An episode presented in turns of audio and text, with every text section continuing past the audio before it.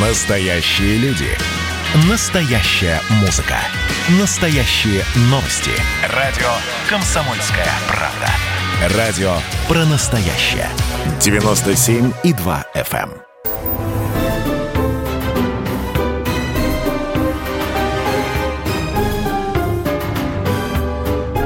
Предыстория. Мысли. Факты. Суждения.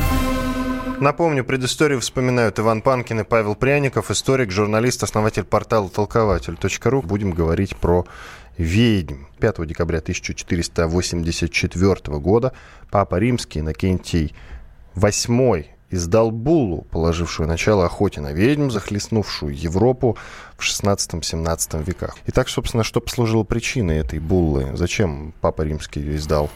До сих пор ученые не могут прийти э, к единому мнению, чем было вызвано такое массовое э, гонение на ведьм в Западной Европе, подчеркну, в Западной, Центральной не Европе. Не на ведьм, а на женщин красивых. Ну, хм. да, обставлялось все это как э, ведические процессы. Искали тех, кто прислуживает дьяволу, проводит какие-то ритуалы. Продолжалось это все действительно до конца XVIII века. Последний человек, казненный за ведьмачество э, в 1782 году в Швейцарии. Получается, почти на 300 лет затянулся этот процесс э, с пиком в первой половине 17 века. Когда говорят о причинах, побудивших вот папу Иннокентия VIII подрядить э, инквизицию на борьбу с ведьмами, это объяснялось возникновением множества религиозных сект, которые составляли конкуренцию католичеству. И мы действительно увидим, что буквально через одно поколение, это вот 1520-е годы, начинается реформация, э, то, что потом э, превратилось в лютеранские, кальвинистские и, и тому подобные течения в христианстве. В это же время происходит, как мы знаем, бурная эпоха Возрождения. В Европе начинают заново узнавать тексты, классические тексты римских и греческих авторов античных. Начинается увлечение античностью. И когда говорят, вот почему именно были выбраны там дьявол, какие-то прислужники дьявола, козы, козлы, потому что бог плодородия а, вот в этих мистериях изображался, ну, такой рогатой тварью. Это было, еще раз повторю, связано с увлечением античностью. Но это коснулось в первую очередь а, городов, крупных городов, где была грамотность а, высокая, и поначалу не носила массовый характер. Расправы были единичными, но такой удобный способ э, расправиться с каким-то человеком, который не угоден тому или иному епископу или аббату. А вот массовой э, эта история становится со второй половины XVI века. И вот самый пик – это время 30-летней войны в Европе. Это с 1618 по 1648 год. Историки подсчитали, что примерно было 110-120 тысяч э, процессов над ведьмами, в которых погибла примерно половина – 60 50 тысяч человек в результате а, вот этих процессов. Подожди, а кого-то просто за решетку бросали а, Кого-то, кого-то бросали, а, кого-то сжигали, были другие виды казни. Все зависело конкретно от правителя той или иной территории. Ведь что из себя представляет Европа в конце 16-го, начале 17 века? Централизованных государств фактически только два сильных. Это Франция и Англия. И, кстати говоря, в Англии были небольшие а, процессы над ведьмами. В общей сложности за все время существования а, вот этих гонений в Англии было казнено 900 человек. Вот сравните 60 тысяч на континенте и 900 человек а, во всей Англии за, за два века. Это было связано с тем, что была сильная центральная власть, это раз. А второе, эта сильная центральная власть не хотела подчиняться э, церковным руководителям. А в Центральной Европе была часто противоположная ситуация. Правителями той или иной территории могли, могли быть епископы и аббаты. Поэтому отсюда возникла еще вторая теория, что наиболее массовые процессы проходили там, где была не только слабая централизация, но и нужны были деньги, потому что в Германии до конца 17 века а процессы над ведьмами сопровождались конфискацией имущества. Поэтому часто какие-то местные правители были заинтересованы в том, что у какого-то богатого купца или у человека, а, вот почему часто были вдовы. Вот основная масса женщин, которые попадали под ведьмаческий процесс, это были вдовы. У вдовы можно легко отнять ее имущество. Можно отнять ее дом, капиталы, землю, заступиться за нее некому. То есть была вторая причина экономическая.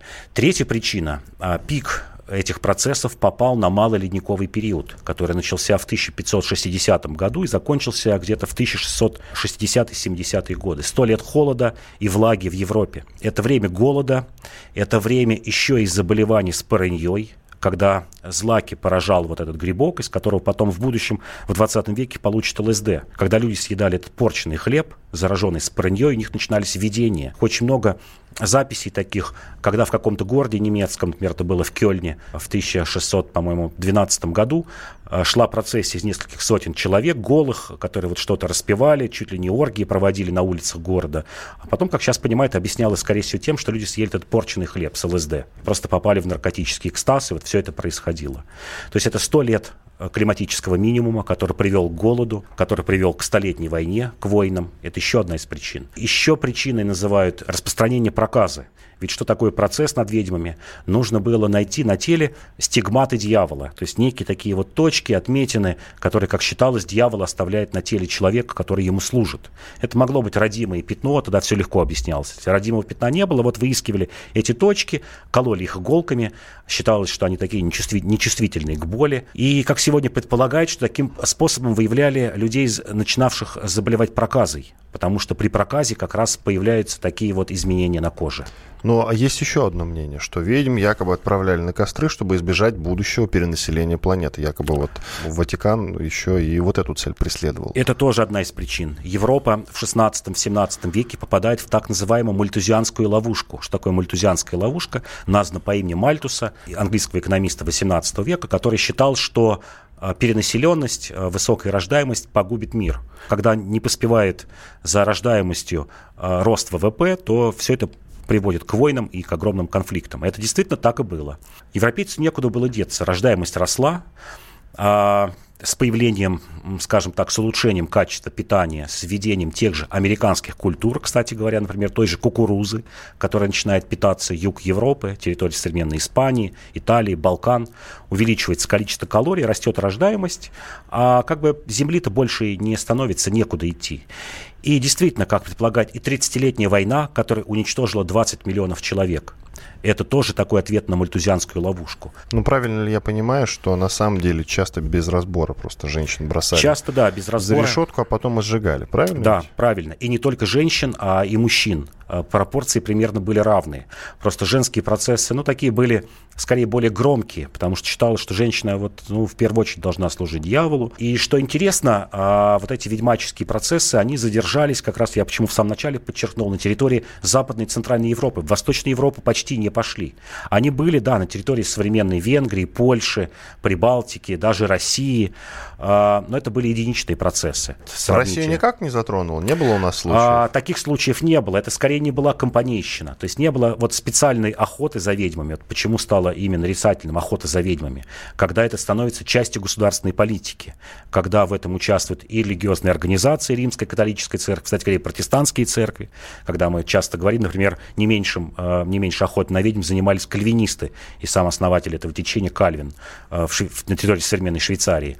Но вот массовой кампании не было. То есть это были единичные случаи. Вдруг где-то э, кто-то пришел священнику доложить, что вот что-то не так происходит там с какой-то женщиной. Ну вот одну женщину взяли, да, там судили, либо оправдали, либо казнили, но это не было массовым никогда. Иван Панкин и Павел Пряников, историк, журналист, основатель портала и телеграм-канал «Толкователь». Спасибо, что были с нами. До свидания. До свидания.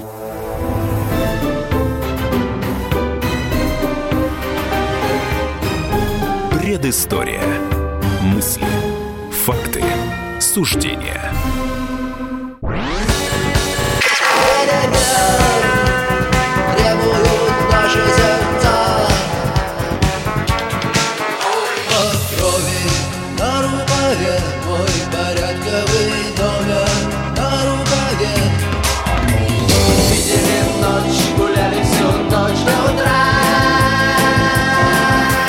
«Комсомольская правда». Радио поколения кино.